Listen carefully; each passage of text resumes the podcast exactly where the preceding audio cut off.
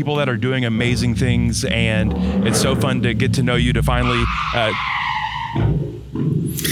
Sorry, I, you guys can hear that.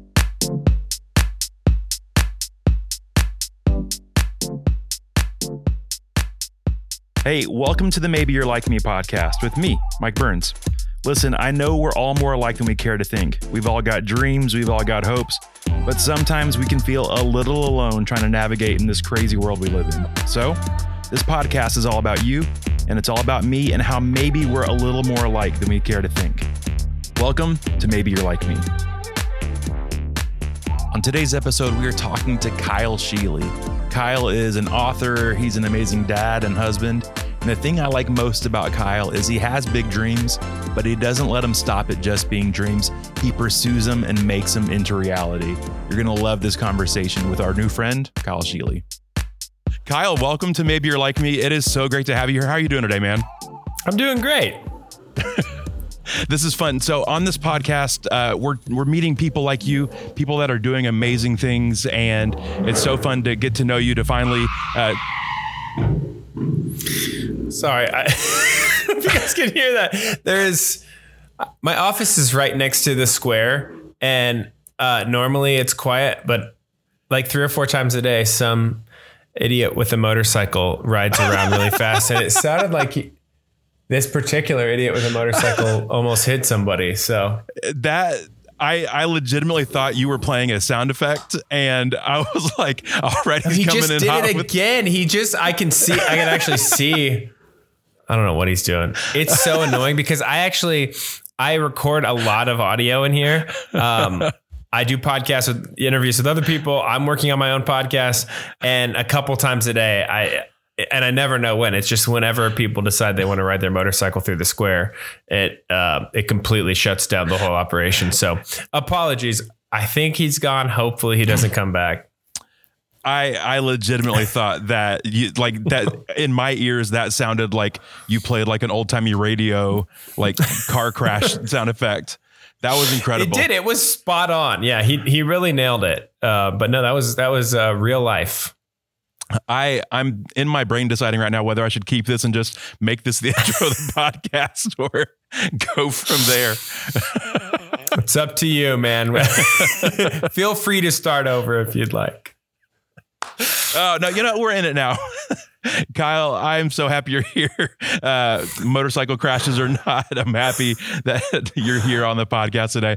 That's fantastic for me. I'm loving this. So, um, Kyle, uh, for people that may not have bumped into you yet, who is Kyle Scheele?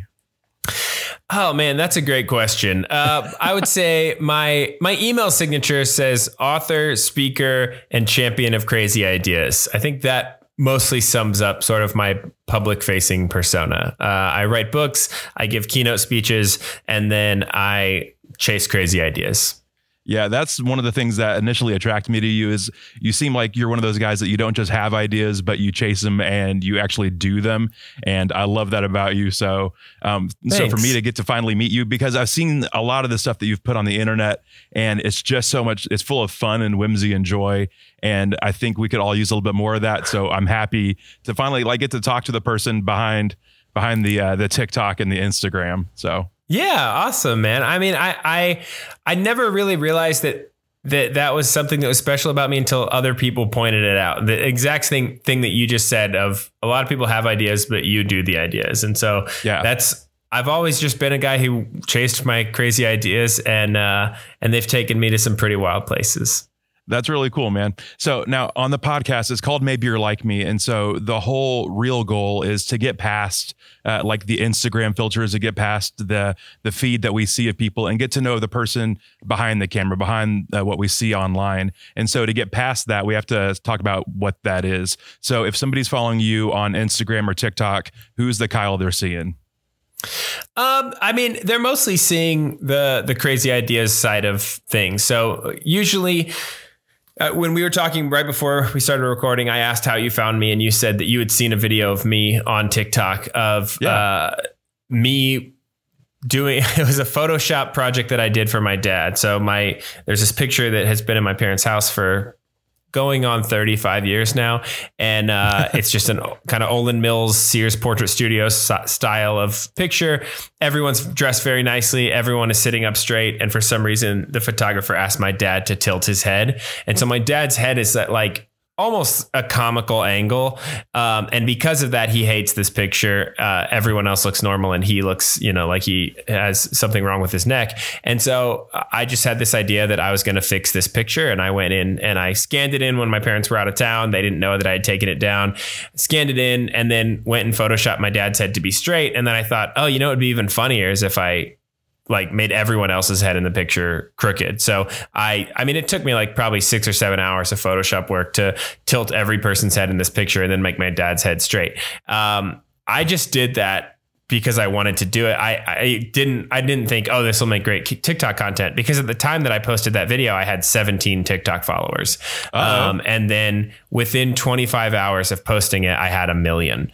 So that that's like a just sort of micro look at the sort of I just I just have kind of silly ideas like that, and I always think, well, you know what? Why not? Uh, let's take the time and do it. And over and over again, things like that have happened where I will chase some yeah. crazy idea and it will lead to some wildly outsized result. So that's the kind of stuff that I post on Instagram, and then just sort of silly dad jokes and humor and and things like that.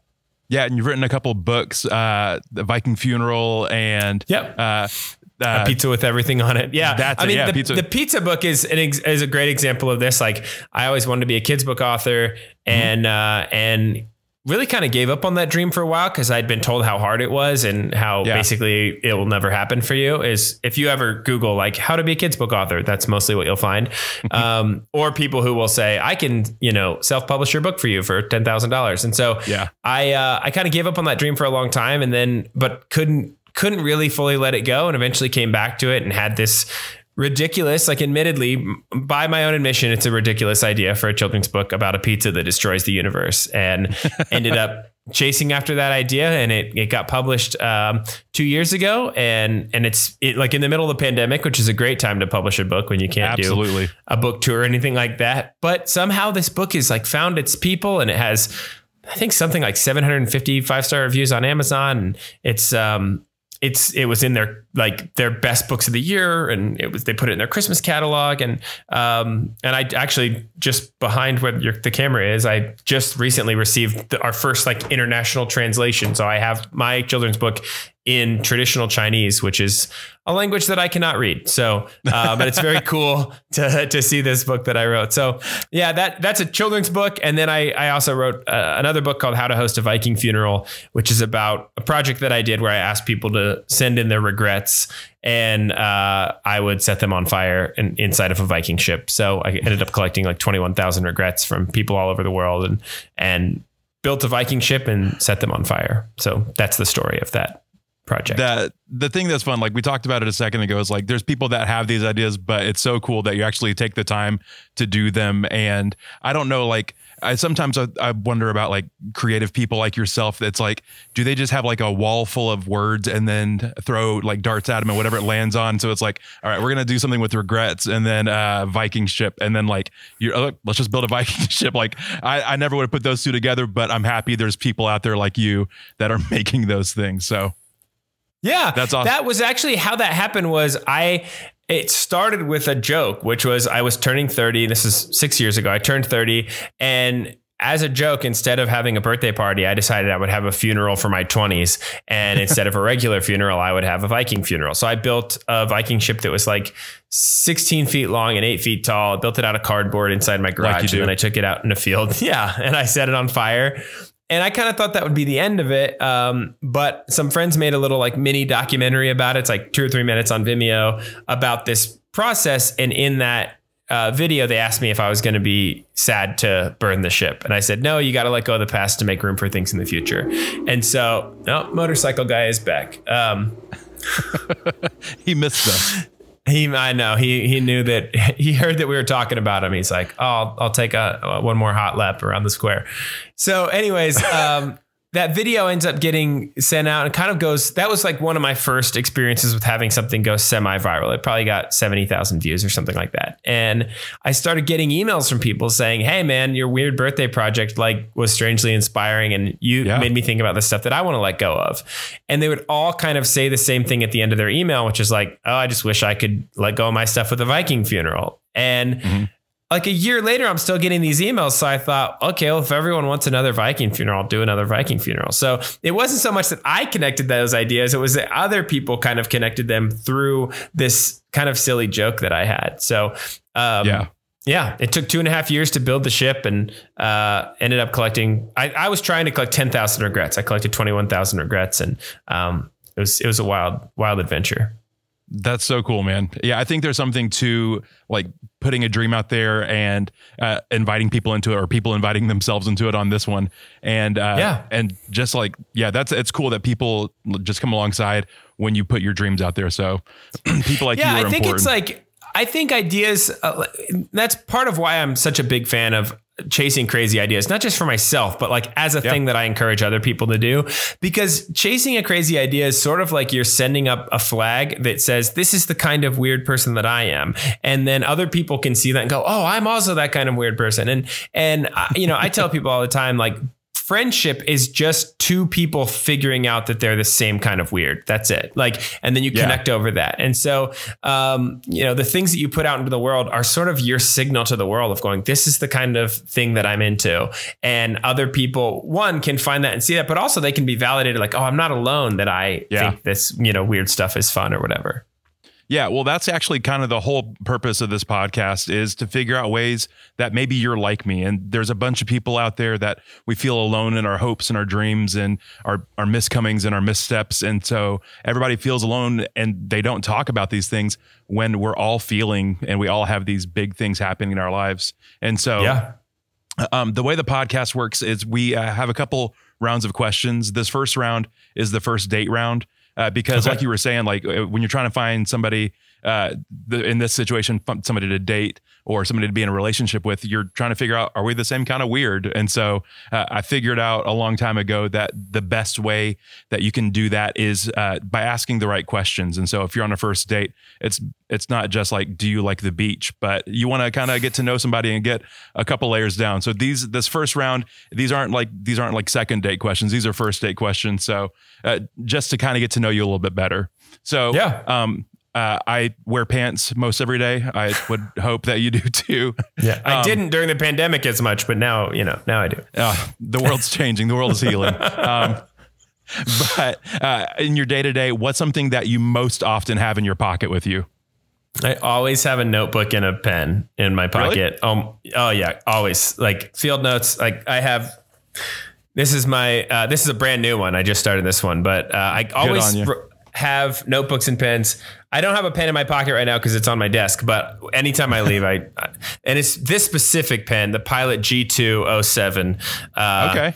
um, it's my favorite pen. So yeah, I've just always one of the things that people say to me is like, "Oh, I wish I had crazy ideas like you." And I go, "You do. You just probably don't have a Mm-hmm. System for keeping track of them." And Yeah. uh, man, motorcycle guy is back. Um, this is going to be the theme of this episode. Is Have you uh, have you given motorcycle guy a name? If not, can we do that now? No, it's just it's never the it's not one guy. It's just like this is just the place where obnoxious motorcycle riders ride through. They just happen to come through this corridor, which is funny because I specifically got this office. I used to have a different office in the same building, and I got this office to be quieter for podcast stuff uh, because my other office was right next to the air conditioners, and so Oh, okay. like when they would spin up, it would just be like for an hour in the background. Then this is like it is normally much quieter, but then occasionally there's a motorcycle guy. So Well, listen, there's a saying uh, in motorcycle world that's like it says loud pipes save lives, and I I want to make a bumper sticker that says loud pipes ruin podcasts. So Throw it in the uh, throw it in the notebook there. That's Um, uh, the next yeah. idea. The Yeah. um Yeah. So uh, motorcycles, yes, yes, yes. Uh, I'm I'm not. A, are, are you a motorcycle rider? I have been. Uh, I just I have a moped right now, which is uh, in need of some repair. But uh, it's a legitimate moped. Sometimes people use moped to refer Hmm. to like any small motorcycle, but an actual like legitimate moped has to have pedals. That's what the ped comes from, motors and pedals. So it's like a bicycle that you can pedal or you can not pedal. Um, so I have one of those. Um. I, I knew you were a moped purist, and I wanted to bring that up uh, today. So I'm happy that we Yeah, were able to yeah. to get that out. So you always got a pen and paper on you. That's good. Uh, for me, I've always got, uh, and it's something I picked up in the last year. But I always have a pocket knife on me. Okay. And um, and like it seems like the days that I don't have the pocket knife on me are the days that I need a pocket knife, and so that you need uh, to I've always- stab a guy or something. yeah, Yeah. It it happens more than once. Like I'll I'll be in uh, the subway and uh, somebody will duct tape my hands to another guy, and then I'm supposed to have my That's knife. the worst. Yeah. Michael Jackson beat it styles, but I want to be a pocket knife guy, and I've been a pocket knife guy in the past. Mm-hmm. I think that um, it's just never like it's never come up for me to need a pocket knife in my day to day life. And the things that I do need a knife for, I need a box knife, like a spec- like specifically okay. to be able to cut cardboard accurately. Yeah. because that's something that I do, and a pocket knife doesn't do that. And then Mm-hmm. I've also because I have carried pocket knives in the past, I've gotten pocket knives confiscated by the TSA because I travel a lot, and They'll do so then I just sort of stopped carrying a pocket knife because I was like, really, I'm just running a one man pocket knife donation campaign to the government. And We- I didn't really, that wasn't a thing that I was trying to do. So um, I appreciate you kind of carrying on the cause for me. Listen, yeah, I've got that on lock. And uh, if I ever need to take down a note, actually, a, uh, a suggestion for you is uh, something I did. Uh, I, I think I actually started in 2020 when I was starting to think through ideas and trying to uh, write things down. My ideas always come in the shower. And they sell like a shower notepad with a Yeah. shower pencil. That's the best thing Yeah. in the world, right there. So you're never caught off Yeah. guard. Yeah, my shower is pretty big, and I can actually keep, I have the a shelf in the back of my shower that I can keep my phone on, and it stays dry the whole time. So Oh man, so it's it's uh, but that's a new. We just moved into a new house. That's a new thing for me. congratulations. Yeah, I am not brave enough to keep my phone anywhere near my shower, so I'm clumsy enough that it would just be a bad situation. That's So- fair. That and my head and shoulders, it just wouldn't mix. It wouldn't be a good idea. All right, so uh, let's keep going on this first date round. Um, if you were an action figure, uh, what would your like special like either action figure ability or like the little piece that comes with it be? It would be a hot glue gun and a piece of cardboard.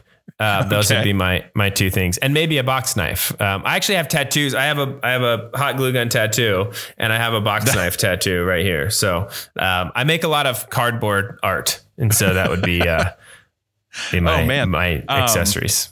I did not. I you've already got them on you, but that's that's fantastic. I didn't even think of an answer for myself, and it wouldn't top that anyway. So that's incredible. All right, one more in this slow round, um, and this one is this is a heartstring tugger, and I just uh, you can be honest here. This is a, a trust tree safety. Um, is there a YouTube video, a TV show, or a movie that like 100% makes you cry? And it could be happy tears, it could be sad tears, it could be anything in the middle. Um, there's three movies that I can think of that I reliably go to for, and two of them are for kind of sad tears, and the one's for happy tears. Okay. Uh, and it's funny because my wife will make fun of me for this. Like about once a year, I will come home and be like. I need a good cry, and if it's a if it's like a sad cry, it's The Notebook or Forrest Oh, yeah. Gump. Those Absolutely. two movies just absolutely wreck me. Um, and then for a good cry, it's not really a cry, it's just like a feel good, uplifting movie. My Mm, yeah. favorite wa- movie for that is Secondhand Lions. I don't know if you've ever seen that. It has Haley I Joel haven't. Osment in it. Okay. It's it's a movie that like most people have never even heard of, and some people it's like a little bit on the cheesy side of movies, but Sure. it's like my top five favorite movies of all time. I've watched that movie a hundred times. It's so Oh, good. Um, Are the other it. two in the top hundred as well, or the top five? Uh, Forrest Gump Um, and I uh, don't, no, they're not in the top five Notebook. for sure. They'd probably don't be in like the me. top The Notebook's in your top twenty-five. five. Okay, I do like the Notebook. It's a it's a Who it's a doesn't? good movie. Yeah. Um, but it's it's more like I don't know. It's it's a predictable. Like I know what I'm getting when I go watch that movie. I think Mm. Yeah. to be in the top five movies of all time for me, it has to be it has to be different than that. Like so, there's there's the Notebook doesn't quite cut it, but it's it's Okay, a good, okay. solid, solid movie. Yeah. Well, now I'm invested in this. Do you have any more of your top five? My number one Everything- is Forrest Gump, so that that hit with me. So good job. Have you seen Everything Everywhere All at Once? That's a new movie. Usually, Yeah. that's I would put that in my top five. Um, uh, this movie behind me, actually, this is called Beauty is Embarrassing. Um, Okay. It's a documentary about Wayne White. This movie is in my top five specifically because this is how I got into cardboard. Uh, this- Okay. it's a documentary about an artist uh, who he does all sorts of stuff. He was the set designer on like Beakman's World, and he worked on Oh, he did wow. puppets and stuff on uh, uh, Pee Wee's Playhouse, and That's I mean cool. just just wildly prolifically talented guy. But in the movie, he makes something out of cardboard, and that was the first time I had ever thought of cardboard as an art medium. And then later, That's I got cool. to meet the artist, and he taught me how to make stuff out of cardboard. So like, there's a direct line between this movie and me having a hot glue gun tattoo, um, and really like me doing the Viking ship and me doing a lot of the, the different artistic things that I've done. It came out of me seeing that movie. Uh, it used to be on Netflix, and I was literally just scrolling through Netflix one day, and I, I saw the cover of it, and I was like, "Oh, this looks interesting," and it truly, like no exaggeration, changed the course of my life. So That's I'd Put that incredible. one in there. Yeah. Man, yeah, all your stuff is way way cooler than mine today. Um, so I'm just gonna go ahead and stop because like my like feel or my cry thing. It's you remember the video of that couple that they were getting married and everybody danced down the aisle uh, to that Chris Uh-uh. Brown song "Forever." Oh man, Oh, no. Well, it's not gonna make. It, I don't think it makes anyone else in the world cry, but it's these people and like the, it's one of the. It was early YouTube, one of the first viral things, and um, I don't know why, but it just like they're so happy, like dancing down the aisle together, like not not out of the wedding, but into the wedding. Um, Yeah. and so it, I don't know why, but it just gets me every time. So it, please like watch that later, and if uh, if it makes you cry, just let me know. I don't want to be alone on that one, but I probably yeah. I'll, I'll check it out for sure. All right. So that was the first date round. Uh, first dates. I think you know what. I, I feel like we're vibing. We could uh, we could keep going with this thing. So I mean, I'm um, currently married, but I appreciate the you know the compliment. you know it. Yeah, we'll take that. Yeah, me too. So I think for both of our wives' sake, we'll just uh, we'll hold off on love for now. Yeah. Um, okay. We'll uh, pass each other on Love Island uh, for next round. I don't know how that works honestly, but Me neither. the next round is this. Uh, I call it the slow round, and it's uh, a little bit less uh, head knowledge and a little bit more heart knowledge. And so um, it's just to get to know you a little bit better. But uh, you mentioned earlier that you're a parent. Uh, how many kids do you have? I have four kids. That's fantastic. So That's um, a lot. It's too many. Some would say. Yeah. I know. I can see on your asking. face you were thinking that might be too many kids, but No, no, no. That's uh, you got double me. So that congratulations. Um, uh, but uh, from what I can see, uh, I I imagine you enjoy your kids and uh, that. But what kind of parent are you, and what kind of parent do you want to be? Like, if there's anything that you could think about on that realm. Yeah, so I, I, those are to be completely honest with you, those are two different answers. Like the, and I think Yeah. that anyone who's honest with you would probably tell you that. Like the parent Yeah. that I am and the parent that I want to be, there's always going to be a gap there, and I'm trying to close that gap all the time. But the Mm-hmm. Yeah. parent I want to be is, you know, I want to be patient and kind and encouraging and fun, Yeah. and I want to like always be there for my kids no matter what, and never get frustrated with them. And I, you know. I want to provide them with everything that they ever want or need. I think the parent that I am is a guy who's trying to do that. Um, Yeah. I do love being a dad. I've wanted to be a dad from the time I was when I was a kid. I always like I always loved playing with kids. I like Yeah. like my friends' kids. I, it's it's kind of probably good that like uh, that I'm a kids book author because like kids just naturally like me probably because I have the brain of a child.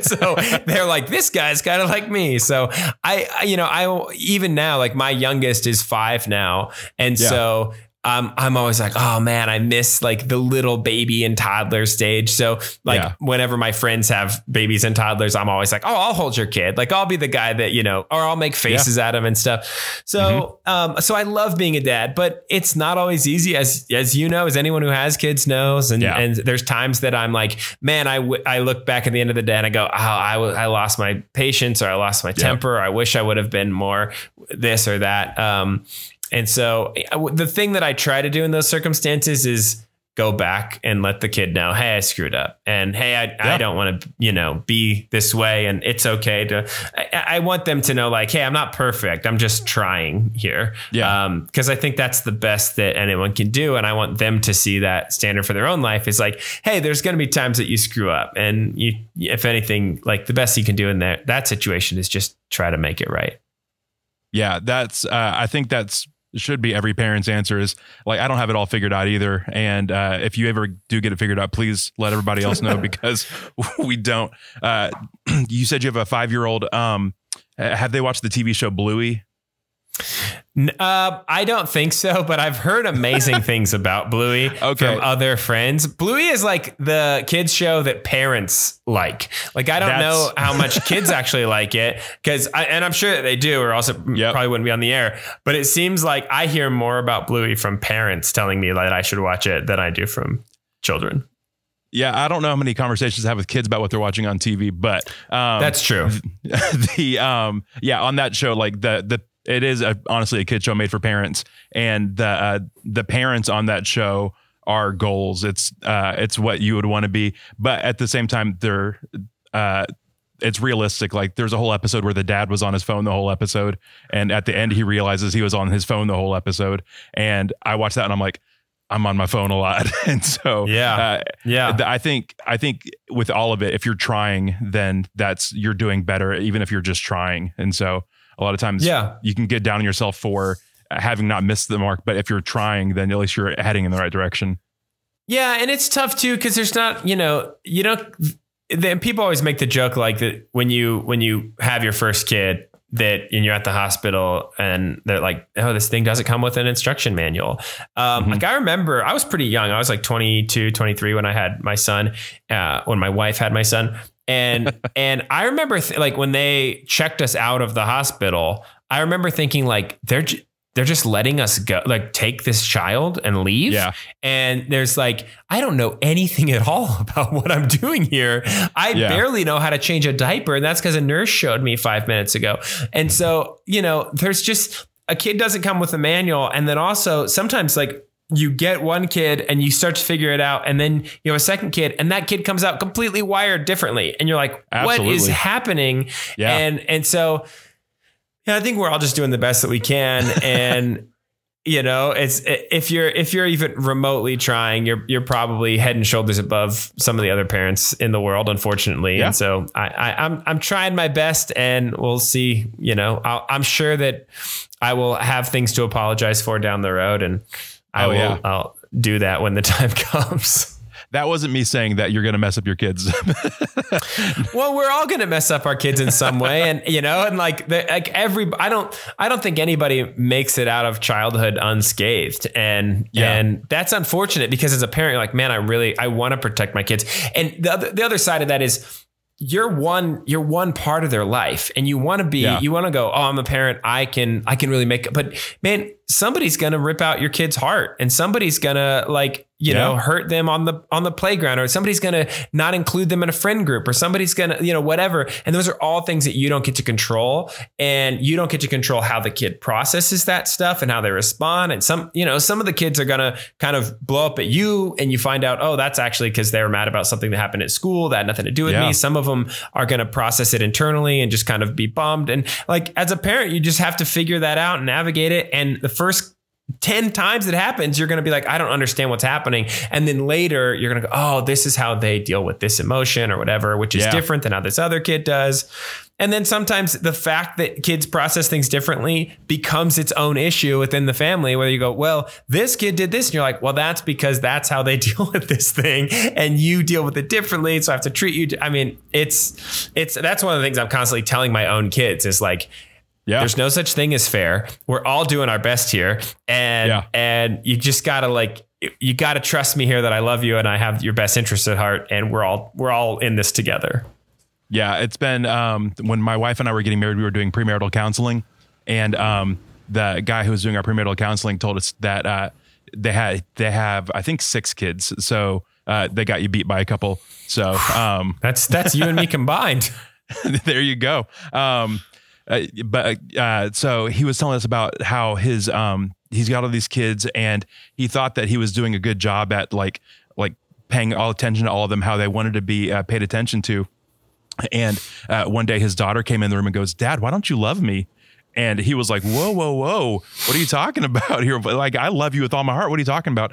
And uh, apparently, she would always like leave him little notes, and uh, and he just he never wrote her notes back. And so she goes, "You never write me notes back. Why don't you love me?" And uh, so just trying to figure out that oh, that's how this kid is going to process love, and uh, I need to be intentional in this aspect. So. It's, there's a lot to it. There's so much to it, man. It's uh, and it takes a lifetime, and I think. And, and it's also you're not the only person learning lessons through all that. Your kids Yeah. are also learning about like how to be parented and how to be a person in the world. Yeah. And you know, there's uh, I don't know. Grace has to kind of grease the wheels on a, a lot of that. Um, Yeah. You know, you go, hey, you give me grace, I'll give you a little grace, and and you know, just we got to all trust that we're in this together. Yeah, absolutely. All right. So uh, moving on here. Um, uh, when you put yourself out there and you do uh, things that are big in life, like you're gonna uh, do things right, you're gonna do things wrong, and um, and not everything's ever always gonna go your way. And how do you deal with regret? Well, actually, uh, I wrote a whole book about this. So that's how how to host a Viking funeral is about regret, and Yeah. and it's about you know what I what I learned uh, originally. The the subtitle when we sold the book was uh, what I learned from asking twenty one thousand people about their regrets, and uh, it it changed before publication. But that's like that's essentially the core of that book, and and so I I asked all these people about their regrets, and then I read every single submission that came in, and through those twenty one thousand regrets, I realized that there's really only about five kinds of regret. Like everything can fall into one of those categories. And so when it comes to like what, how do you deal with regret? It depends on which of the categories it is. Um, Gotcha. And, and, the categories are beliefs, uh, relationships, identities, experiences, and fears. And the, uh, to sum up the entire book, and uh, you know, which you should buy and read, it's available where books are sold. Uh, but that basically, what it comes down to is the only category that you can really do anything about is beliefs, because everything kind of boils down to beliefs. You can't change your experiences, you can't change your relationships um, on your own because they inherently involve another person. Um, identities are complex and involve other people. Fears involve things that are outside of you. Really, all you can control is like, what is my belief about this thing, this regret? And and a lot of times, the thing that you need to change is like, what do I believe about what this says about me? Um, Um, and what do I believe about my potential and capacity for change going forward? So if you have something that you regret doing, like you can go back and try to fix that, or you can say, hey, how do I avoid doing this differently in the future? But it has already happened. And so there's only so much change that you can do. You know, you can, Yeah. you hit a ball through a window, you can fix the window, but mm-hmm. you know, th- there are certain things you can't fix a, a word that went out and, and hurt somebody Yeah. or, or a thing that you did that, you know, uh, impacted somebody in a way that you didn't anticipate. And so, you know, it's kind of about, you don't let those things define you, but you try to learn from them and move on. Um, and, and just try to be better going forward. Sounds good. So, um, man, I'm I'm so happy you're here. This is, I you. Uh, yes, uh, you got me tongue tied. so, all right. So one last thing. Um, so say that uh, uh, after you pass, uh, you you get to uh, have a video cast to the entire world, and you get to leave the world with one one last piece of advice. What are you going to tell the world? Uh, what's one piece of advice that you would leave the world? So I had this friend who his dad always said, um, "Don't take life too seriously because nobody makes it out alive." And Yeah. I, I've thought about that a lot, and I, I think that like my advice would just be like to do the thing that you that is in your heart, like whatever that thing is. Like do, I think far too many of us try to have like a justification for oh I need to like have a reason to do this thing or like I have this idea but oh it's not going to make any money or it's not going to there's no reason for it or whatever and I'm like the reason Yeah. is that like you're a human being and you're going to die someday and you will spend far more time being dead than you ever will spend being alive and so like do the thing that you want to do make the thing that you want to make write the song that you want to sing like whatever idea that you have that comes into your heart do it because you should enjoy the fullness of what it means to be a human being. Um, you will not be one for very much longer in the broad grand scheme of things. Um, Yeah. And so that that's my advice for people, and and that's why I talk so much about chasing crazy ideas, is because I'm so passionate about this idea Yeah. of like if you have a crazy idea that that you think that you should do, that's enough justification for it. When I was a kid, I, I was this really curious kid. I would ask, always ask my dad a million questions about like, why did this happen? Or why did you do this? Or why did, and eventually he would kind of get tired of answering the questions and he would go, you know what, Kyle, I, I guess it just seemed like the thing to do at the time.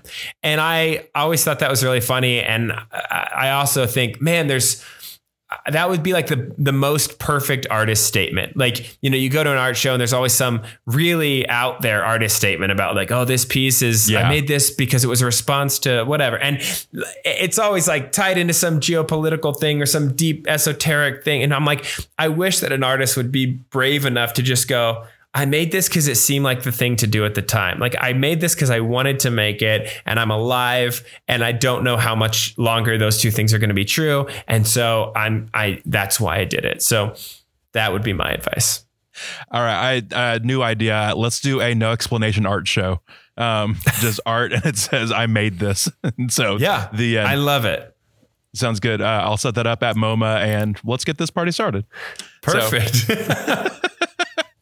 That's fantastic. Uh, yeah, I think there there's so much that people let stop them from doing the things that they they want to do, uh, big and small things. And uh, I like the idea of like hashtag do the thing. You know, just like get out there and do it. And um, uh, you know, Bob Goff, uh, he Yeah. he's like just like keep taking the next step, do the next right thing. And so that that's something that helped me start this. That's um there's just like so many things that I, I could have talked myself out of this. I could have talked myself out of uh, messaging you to to be on the podcast, but just do the next thing. And uh, if it doesn't if it doesn't happen, then it doesn't happen. But if you can keep taking those next steps, you'll you'll end up at what you're trying to do. And so And or you might end up not at what you're trying to do, or you might end up somewhere that's so far from where you ever imagined. Like that's the Yeah. the thing that I've just found over and over again is that as humans, we're very bad at anticipating the consequences of anything that we do for good and for bad. And you see this over and over again. People don't like the the it's like almost a cliche at this point when someone has a video go viral that they they always in the comments go, "Oh, I didn't think this was gonna. I had no idea this was gonna happen." Yeah. Um. And and so like that kind of there's this possibility you never know what is going to potentially come out of a thing. Yeah. Um. And so yeah, you should do it because you don't know because you're like, man, I. The, what's the worst thing that can happen is usually that Yeah. the thing fails or somebody says no or whatever. But the Yeah. best thing that can happen, you really have no idea because it's probably so much bigger than what you could ever imagine. Yeah. The uh, thing I've been saying recently, so like I'm in a season of like uh, I'm meeting new people, trying new things, uh, trying to uh, uh, meet new people like yourself.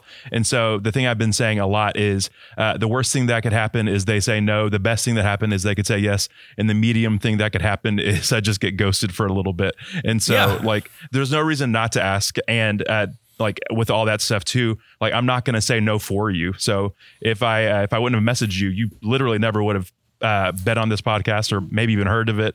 And so Yeah. the best thing to do is just to ask or just to keep taking those next steps forward. And I don't know if it's going to work out the way I want it to, but in the end, it's going to work out some way. So that's cool. Yeah.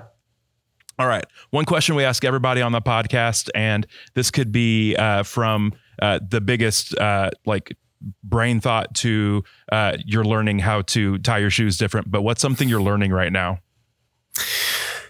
Oh man, I'm I'm trying to learn um, long-term thinking and patience. Like my wife and I, we bought uh, five years ago. We bought ten acres of land that was this. It's kind of like this land that I've always wanted to own since I was a kid. It's right next to my parents. I grew up running all over this this uh, land. That's cool. and and then we wanted to build a house it was just like delay after delay after delay Yeah. and, and we like the pandemic and then interest rates and and everything so we finally got into our house like 2 months ago and it's the first time in in really as long as I can remember that it, it completely shifted all of the ways that we relate to long-term thinking because this is hmm. like this is the house I want to die in. This is where I Yeah. want to live the rest of my life. And and also even knowing that when we bought the land there, there wasn't anything that we could do like we were like oh we want to plant fruit trees but we thought well we don't know exactly where the house is going to be and even when we did know where the hmm. house was going to be we didn't know well how far like is a bulldozer going to run this over, you know, if we Yeah. plant it here? So we just Yeah. thought everything's kind of on hold with what we want to do with this piece of property until the house gets built. And then there were all these other things, even with finances where I'm, I'm a small business owner. And so when you, that's your reality, in order to get a mortgage, you have to year over year continually Yeah. show an increase in revenue. And that's not a thing that's really that important to me, but it was important. I needed to get this house done. And so as soon as we closed on that loan, I told my wife, I was like, man, if this completely changes our like what's possible for us because I don't have to have that as my priority more. And if I go, hey, you know Yeah. what? We made plenty of money. We can pay all of our bills, but I actually want to take two months off to pursue this other project. I don't Yeah. have to worry about is the bank going to not let me have a house? Um, And so, so it's just shifted the timelines on everything. Everything's been like, get this house done and get us moved in. And now that that's done, we're going, oh, what do we want this property to look like in 30 years? What do we want? What kind of stories do we want our kids to tell about this place? And, and so that's, it's a fundamental mind shift and it's really cool. It's a huge opportunity. I'm, I feel very grateful for it. Um, but it's, it, it changes the way that you have to think about everything. That's awesome. Yeah, I uh, I sometimes we get answers like I'm learning how to make cookies and I'm like that's cool, but that that's like a like a paradigm shifting life change that has happened to you and that's really cool that you're like learning to think further ahead. I I think I've got up until Wednesday kind of figured out. And so congratulations on thinking a little bit Well, further I beyond that. say, uh, when I learned to make cookies, that was also a paradigm shifting, Yeah. life changing thing for me. So, um, Absolutely. yeah. you know what uh, in life i i cannot bake i i can cook things like that's more of a feel thing but baking is science and me and science just don't get along so me and math That's don't funny. get along my so. my wife and I are the opposite. I I bake. I'm the baker in the family, and Okay. she's the cook. M- my wife has never used a recipe in her entire life, which drives me absolutely bonkers because she'll make something that's really good. And I'm like, "How did you make this?" And she's like, "I don't know, a little bit of this, a little bit of that." And I'm like. Oh my gosh. And so I'm the guy who's like, I will follow this to the T so that I can make this exact loaf of bread again Yeah. two weeks from now. So yeah no i don't know why somewhere in there i just i get dyslexic and every like baking powder baking soda there's too many baking products and so it's just not for me it's true. All right. Uh, so this is the last round. I call it the common ground round, uh, and this is going to be uh, five this or that style questions um, Okay. to see if uh, if maybe you and I are alike. And so Okay. we will. Uh, you got your uh, four by six, three by five cards there. I've got mine. Look at oh, and a sharpie. Look at you. Yeah. Um, you are ready to go. All right. So this one, uh, we're gonna softball this first one here uh, for the rest of your life, or uh, let's just do favorites. Would you rather have cake or pie? Just go ahead Okay. So I'm writing that. these down, and then are we revealing them all Yeah, at we'll the end, or are we doing one, one right now. Okay. You ready to go? All right. Yeah. You already got yours down. Here we go. Three, I'm two, ready. one. I got cake. You got pie. oh man. I Oh, will say I'll eat either one. yeah, I, I I'm not a huge fan of uh of cooked fruit, and so that that takes out most pies for me. But we See, are that's in pie my wife season. doesn't like. She's not like a pie person, or she's not like a, a fruit person, and she is a like. My wife wants rich desserts, so she wants like Okay. peanut butter and chocolate, and Okay. I am more like. I like. I do love fruit pies. I'm a big, big fruit pie Yeah. guy. What's your favorite pie then? Are you an apple Service guy? berry pie. No, it's I've a berry you probably this. never even heard of. Yeah, it's the best fruit in North America, and uh, Oh, man. and also you probably walk by it um, all the time. It's like a tree that's used in landscaping, and most people don't realize that the berries are edible. But they're I'm a big I'm a big.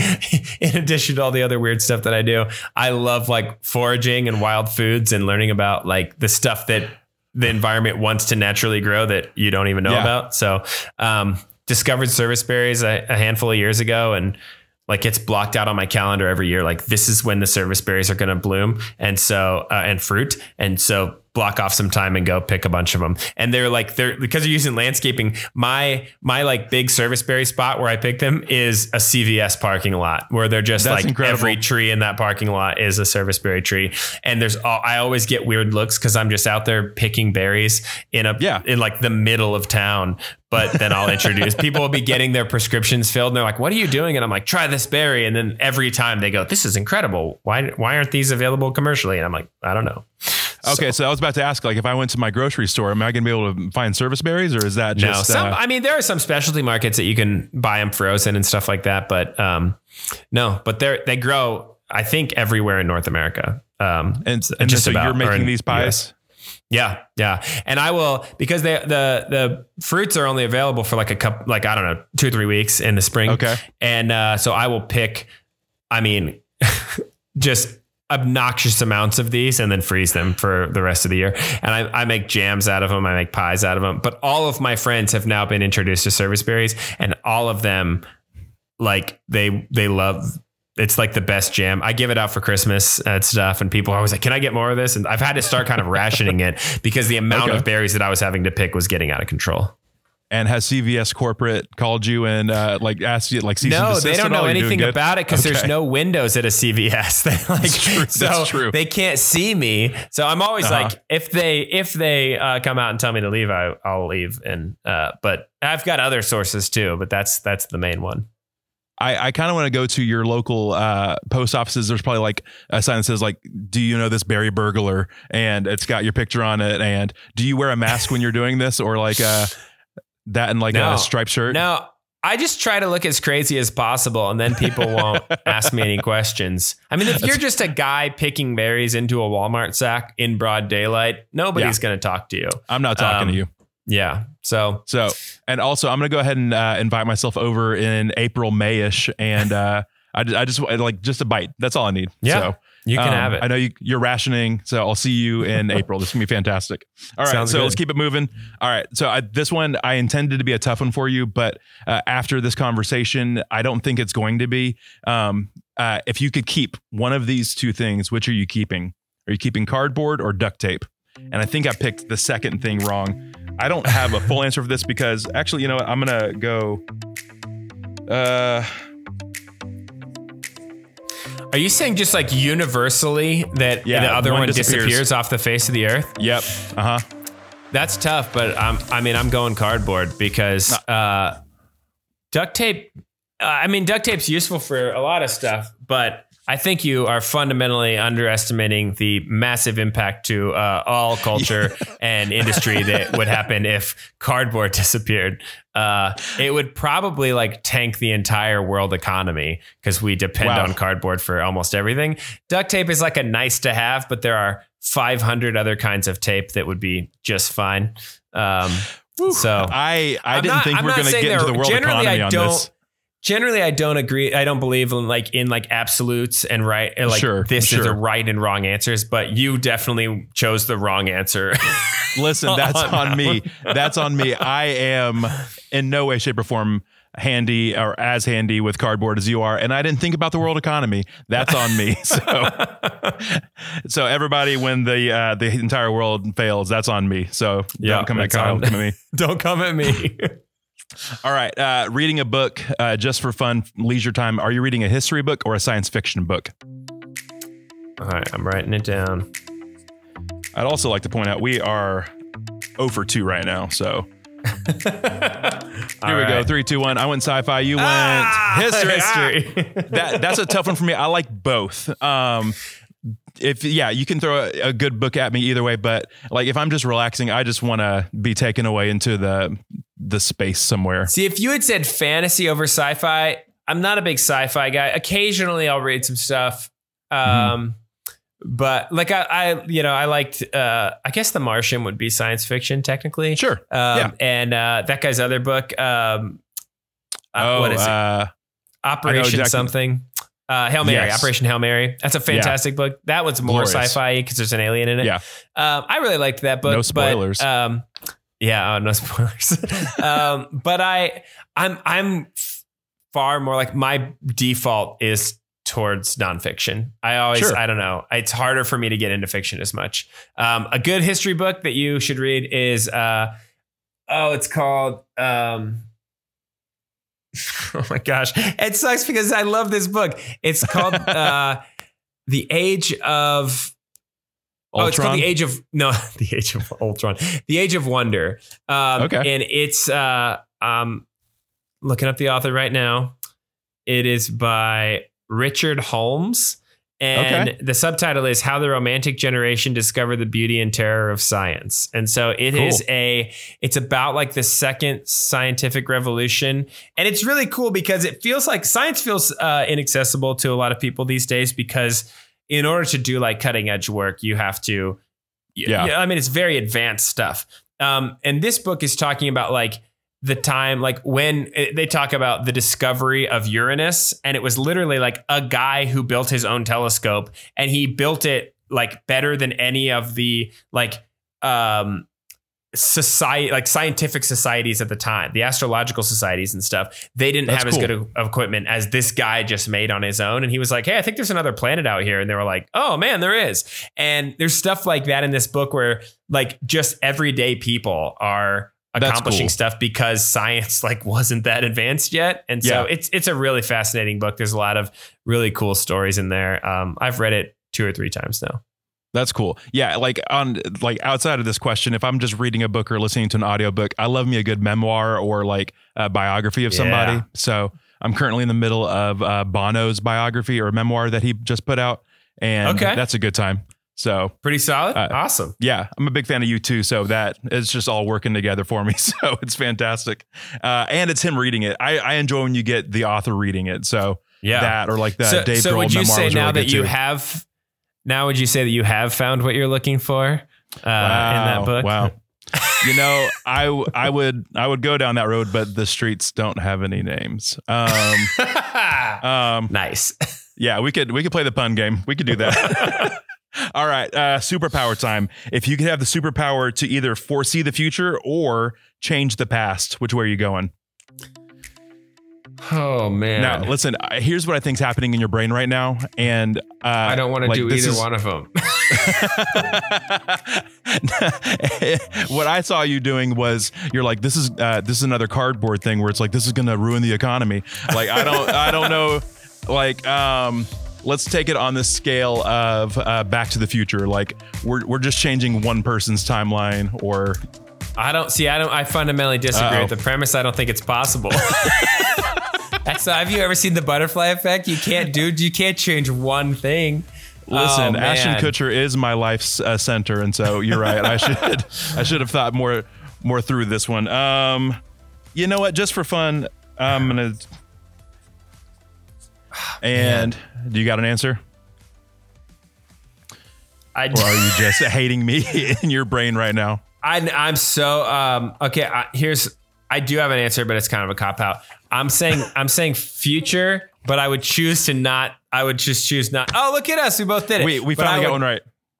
I would choose to not exercise that because I think here's the thing is I feel like it's uh it's the whole Superman problem of like Yeah. um that that if you have the ability to save people and like then you feel like you should be doing it all the time and you know like Superman never gets in theory like if you if you are Superman you should never take a day off because it's like well people Yeah. are going to die and so like if you have the ability to change the past um you should you like obviously you should go stop Hitler. You should go, but then you go, well, who else? Like, do I have to stop every bad person in history? And Yes, do, do. I have to stop? Yeah, Mhm. and then that becomes very and and then you, I think the only way that this would really work out is if you had both those powers to be able to change the past and then see also how that would play out in the future.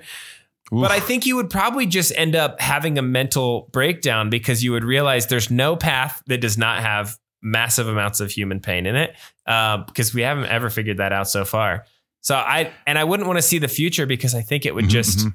You just end up with analysis paralysis and you would just go like, oh, I, I shouldn't do anything, and then you would see the results of not doing anything, and that's not good. So I don't know. I'm I'm currently going to change my answer to change the past, and I'm going to go back about five minutes and change my And not cardboard ask that question? duct tape.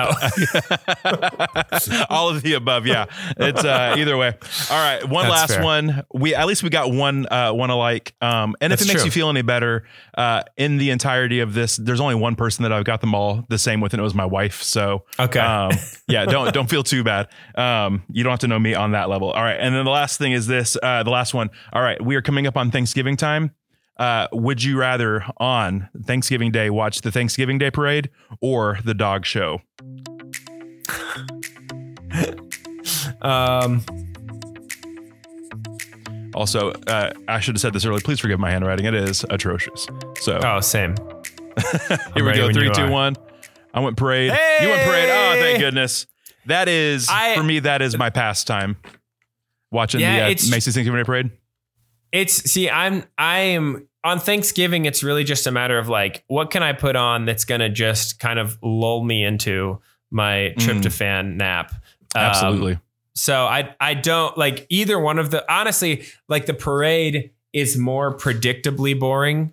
Um, and it's like it's fu- it's just it's like golf. It's just like background noise. Whereas Yeah. the dogs, there's a possibility that um, I'm gonna get into it, and I'm oh man, look what's this dog doing? And then Yeah. that's Mhm. that's not what I'm trying to do on Thanksgiving. I'm trying to just veg out. So Listen, I Um, want to see Jimmy Fallon lip syncing uh, some song by the Jackson Five. That's what I want. And so, Yeah.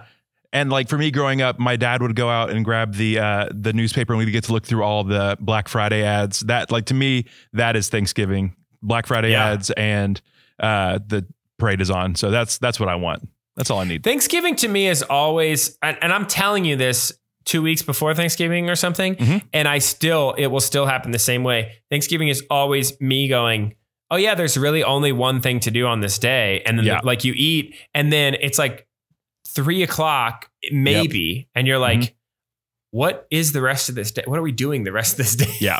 There's nothing else to do, and all the stores are closed. Yeah. Um, and you're like, should we, I don't know, watch a movie or something? And there's always a James Bond marathon on, and you're like, I guess. Oh, can there you go. th- It Yeah. just feels like yeah, uh, Christmas is the same way. Like you do Mhm. Christmas morning, yep. and unless you're like a family that has like four Christmases that you have to go to, like usually by like 9:30 on Christmas morning, I'm like.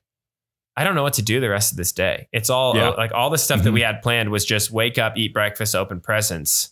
And you're Yep. like, and then no one's gonna like you can't do anything with people because it's Christmas Day. Everyone else is Yep. with their families. So there's always good stuff happening on Twitter on those days, but you know, Yeah, I who knows if so. Twitter's even going to be around this year on Thanksgiving? no one does. If I had the power to foresee the future, I could tell you.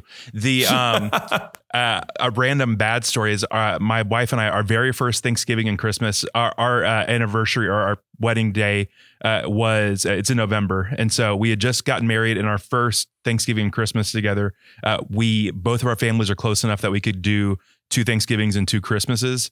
And so I don't know why I just, I just didn't pace myself. And those are like big eating days.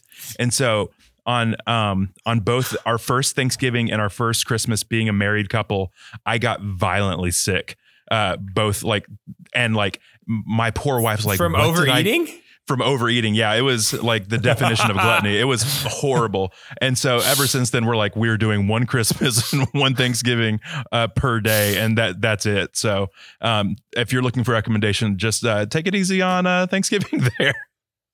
I So- did once, uh, one time at a at a Christmas party at our church when I was in high school. Uh-huh. I uh, they had a, a contest for like a prize that we didn't even know what the prize was, and it turned out to be a giant popcorn tin. Um, Okay. and but the contest was an eggnog drinking contest, and I Ooh. drank I drank seven solo cups of eggnog.